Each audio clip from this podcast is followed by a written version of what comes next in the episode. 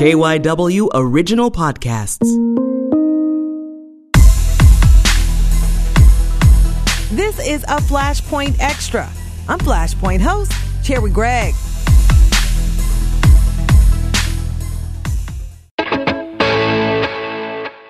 Hey, everybody.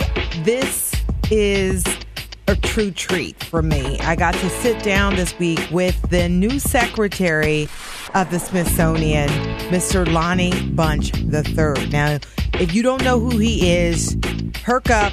I'm going to inform you, okay? Lonnie Bunch III is the founding director of the Smithsonian National Museum of African American History and Culture. He literally spent 11 years building the museum from scratch. Okay, this, he is the first African American to ever do anything like this with the Smithsonian and the first African American to be secretary of the Smithsonian. So now he's in charge of like 19 museums, the National Zoo, all sorts of things. So take a listen to my one on one with Lonnie Bunch when he was in Philadelphia this week. So, Mr. Lonnie Bunch, welcome. Thank you so much. Glad to be here. So, congratulations on the historic opening of the Smithsonian African American Museum of, uh, you know, History and Culture. Was so happy that that that opened. You can't tell how happy I am. It was one of the longest journeys of my life, but it's really been so well received that it makes everything worthwhile. Yeah, I read over four million people have visited thus far. Almost seven million now. Almost seven million? Mm-hmm. They need to update your bio because it's like. So what what are you most proud of with that museum? I mean, it is first of all, it's amazing. I've been two times and every time I go it's like I discover something else and I know that that'll continue. I'm proud of really many things, but one is the fact that the gifted staff was able to put together exhibitions that were not just historically accurate and relevant, but that they were emotional, um, and that they've created a place where people come together and cross racial lines, political lines, economic lines to understand more about themselves. Mm-hmm. And I think the second thing I, I'm proudest of is just the way people come up to me, no matter where I am, and just say thank you. Yeah.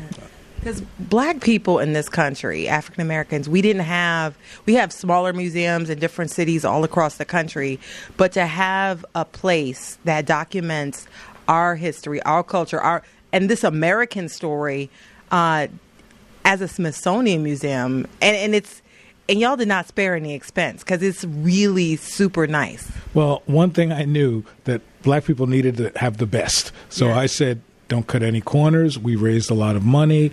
We did a lot of amazing work. And what I think is I'm so proud of is that the museum is of such a quality that it's worthy not only of the Smithsonian, of the rich history of black America. Yeah, and just the building itself is a sculpture.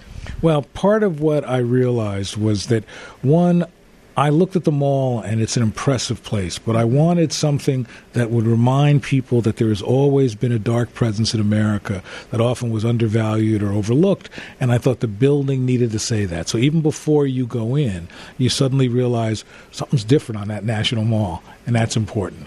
Now, you were the founding director of this museum. You started in that position in like 2005, and it took years. It took, it took 11 years to build it, and I served as director for 14 years. Wow.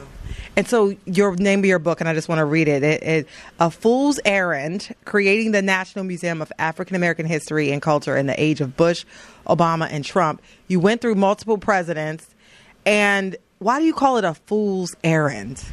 When I was leaving Chicago, when people offered me this job, um, somebody came up to me and said, You must be foolish. You don't want to be the first director because this will chew you up. You want to be the second director. And then I was moving my books, and I had a novel called A Fool's Errand that was written in the 19th century. And it was really a story of a man who went, to, went down south during Reconstruction to help heal the races, and he failed. And he said it was a fool's errand, but the fool's errand that could make a country better, that's worth doing. And so that's what I thought about that. Even if we failed, this would make the country better. Yeah. And it took fun because uh, this is something that started long ago, the idea of it. And people don't realize that it took a long time to actually make it into reality, to even get the get to a point where you could ask for funding from from private um, donors and things like that? Well, the idea for this began more than 100 years ago. Mm-hmm. Um, Civil War soldiers, white Civil War soldiers, Yankees and rebels came together to celebrate 50 years of the end of the war, and they didn't let any black people participate. And yet 200,000 black soldiers fought in the Civil War. So black people were upset. Why not us? And so they began to push for this museum on the mall. And really, we it took literally a 100 years before we were able to get the museum open. Yeah. And now it's open and it's beautiful.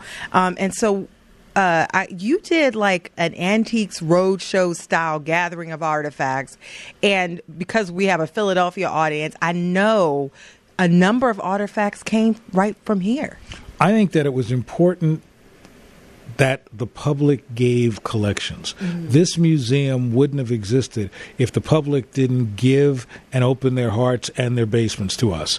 And so what happened was for Philadelphia, for example, Charles Blockson, the yes. great collector, called me one day and he said, Lonnie, um, I heard you've been on the road.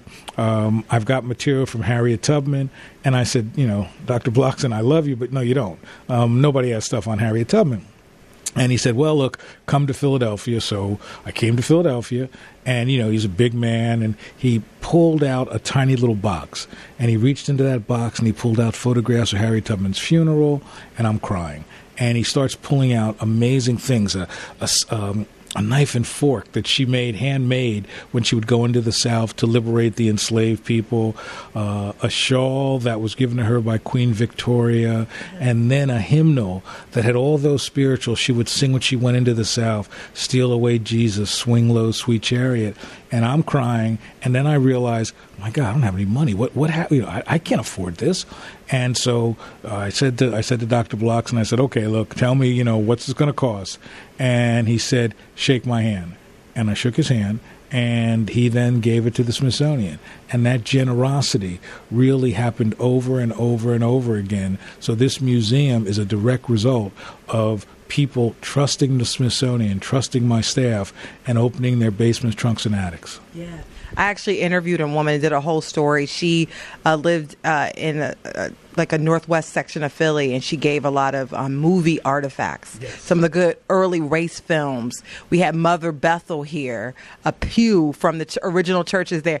So many things. Well, in, in part because Philadelphia is so important. Yeah. Um, Philadelphia, as you know, in the 19th century, had the largest black population, and that in the years before the Civil War, the most active political people were free blacks here in Philadelphia. So I've always thought it was important to tell the story of Mother Bethel, to make sure people understood how important Philadelphia has always been. And so it was wonderful for the city of Philadelphia, for the residents to open their hearts to us and share their stories. Yeah, I got to move on to your historic appointment now. As you know, you're a secretary. of the Smithsonian and first African American ever to do that. First of all, just your reaction when they told you that you got the job my reaction was, why did I say yes? That was my first reaction. Um, but I realized that the Smithsonian is the place I love so much mm-hmm. that I was fortunate. I had worked in three different Smithsonian museums. I met my wife at the Smithsonian. My daughter went to preschool at the Smithsonian. So, in a way, building the African American Museum was with my staff. That was our gift to America, to our community taking over as run the, running the whole Smithsonian was really a gift back to the Smithsonian to say, you as an institution gave me not just a career, but a calling. Uh, you gave me a life. And so I thought that I wanted to say, how can I help the Smithsonian achieve its goals as sort of the last crusade of my career? Yeah. And how do we get more Lonnie Bunches?